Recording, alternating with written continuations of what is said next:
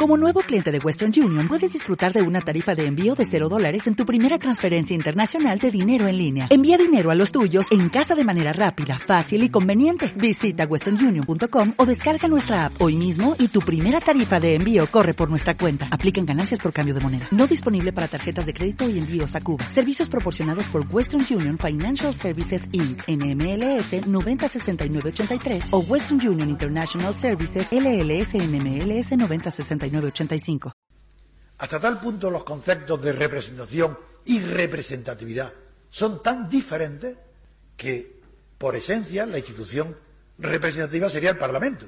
Para eso así se llama y todos la llaman, toda la prensa. Pues no, puede, con esta ley electoral del sistema proporcional, el Parlamento se rellena con diputados de, de lista y el resultado es que no es ni representante de nada ni representativo de la sociedad. Una prueba cuando se da el golpe del 23 de febrero, de febrero en las Cortes, y están, mientras están los diputados allí atemorizados y debajo de los pupitres, salvo Santiago Carrillo, están aterrorizados, nadie se mueve en la sociedad civil. No, nada, no, es asunto de ellos. Es un golpe de Estado, la gente se asusta diciendo esto qué es. Pero fracasa el golpe de Estado y salen los diputados y se organiza una manifestación de millones de personas. Es decir, todo falso. Si fuese verdad, lo habrían hecho antes. Pero cuando no era necesario, entonces ¿para qué? Falso. Falso hasta el aplauso. Hasta el aplauso es falso. La ciencia política no es tal, es una pseudociencia. Y esos partidos estatales y ese Parlamento, para no repetir los errores del pasado, la libertad y la república que proponemos, el movimiento que he fundado en Internet todavía no está presentado, todo esto son primicias, esa representación que queremos hacer será nueva, que nunca ha existido en la historia de la humanidad. En Grecia, porque no había representación. La célebre democracia griega, sabéis que era democracia directa, no representativa. Tampoco era una democracia, como algunos creen, participativa. Tampoco. Comentaba en, en la reunión con los vuestros amigos que nos han preparado este acto, que en Grecia la ciudad de Atenas tenía 100.000 habitantes, con derecho a voto, con la edad de voto, 70 o 75, y la, la asamblea legislativa estaba en una colina, lo cual hacía que se iba la gente a pasear, pero las personas mayores se cansaban y no subían. Total, en la asamblea se celebraba con 7.000 personas, y en el discurso de Pericles, muy famoso, en honor de los soldados muertos, pues ya dice que, claro, que, Grecia y su sistema defienden la actividad privada, la sociedad civil privada, y que el participa el que quiere, que es libre. No era una democracia participativa, era directa. Pues bien, el primer tipo de representación que se inventa en Occidente lo hacen los ingleses, y es eligiendo personas notables para el Parlamento.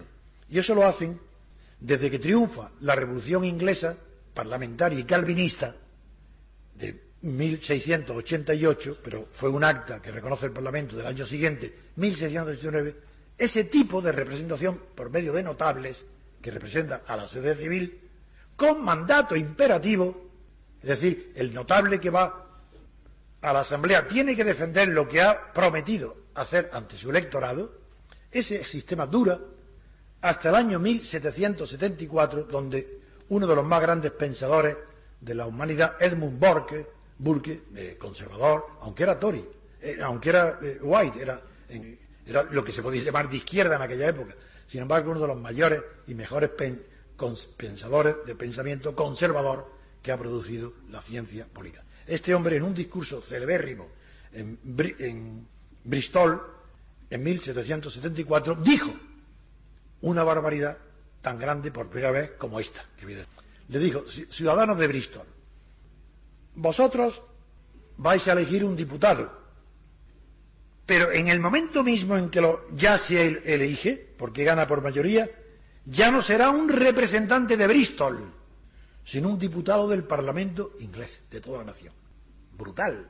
Es decir, vosotros formamos una circunscripción, un distrito como entonces, en total, junto con Lorca, tienen la misma población que Atenas sacáis un diputado.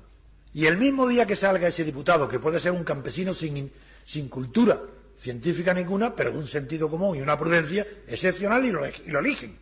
Pero que no conoce Europa, ni ha viajado en el mundo, ni conoce los temas.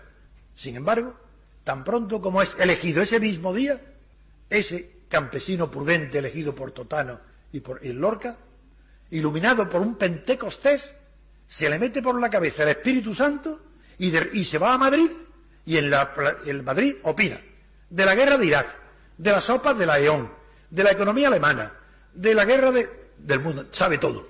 Bueno, ese absurdo tan grande, ese es el que rige.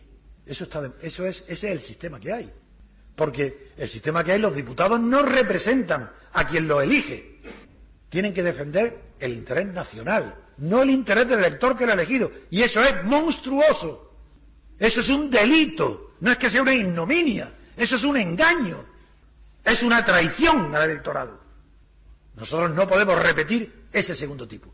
Nosotros tenemos que volver al mandato imperativo. Pero la ignorancia de la clase política y de los profesores universitarios y de la prensa es tan grande que ni siquiera saben por qué se suprimió el mandato imperativo. Antes era la regla. ¿Por qué? Pues lo voy a decir muy sencillamente. Fue la Revolución Francesa. Primero, el rey Luis XVI convoca estados generales para consultar en las provincias y en los estados franceses una reforma de la ley de los impuestos, para, como siempre, a sacarle más dinero. Bien. Y convoca a las tres órdenes que estaban separadas, lo que se llamó el tercer estado, que era la burguesía, más la nobleza y la iglesia. La burguesía para ser elegido a Versalles, que fue la cita, tenía que ir a Versalles, cada pueblo, cada distrito, cada ciudad redactó lo que querían pedir, que se llama cahier de doléances o cuaderno de quejas. Y los elegidos estaban imperativamente obligados a cumplir ese cahier que llevaban a la reunión.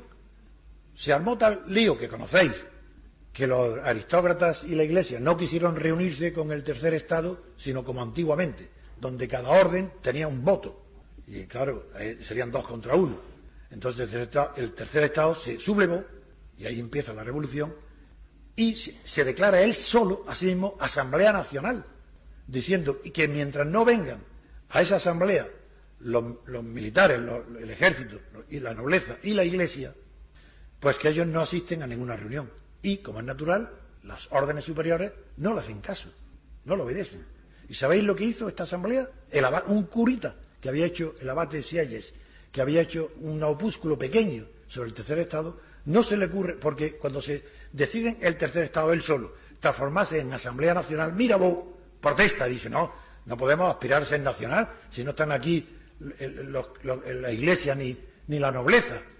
Y entonces fue Silles que hizo un discurso muy bueno diciendo, no, nosotros somos representantes de la nación y invitamos que ellos vengan. Como no vienen, el propio Silles hace un decreto que lo aprueba la Asamblea y que nadie lo conoce, ni los historiadores se, se engañan en la universidad. ¿Sabéis lo que el decreto de la Asamblea hace?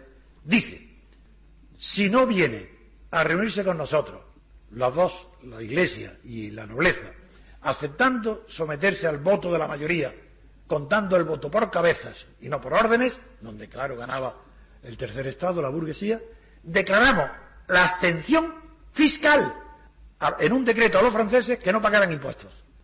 Corrieron como locos, el rey y, los, y el ejército y tal, inmediatamente acudieron a la Asamblea.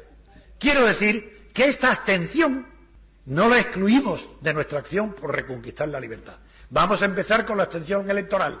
La vamos a llevar a unas consecuencias sistemáticas insospechadas Vamos a crear el centro de referencia para que y diga abstención y para qué y qué hacemos después. Después, ya el movimiento que va a predicar y va a soportar toda la campaña por la abstención sabrá que si esa abstención triunfa, no tiene más remedio que abrirse una crisis política tan importante o más que la que se produjo a la muerte de Franco. Y tendrán que haber elecciones constituyentes, libertad constituyente. Y damos la oportunidad, porque somos libres sabemos lo que es la libertad, damos la oportunidad, aceptamos y pedimos que los monárquicos y los oligarcas presenten su eh, alternativa a la forma de Estado, que nosotros sabemos la que queremos, la alternativa, la República Constitucional.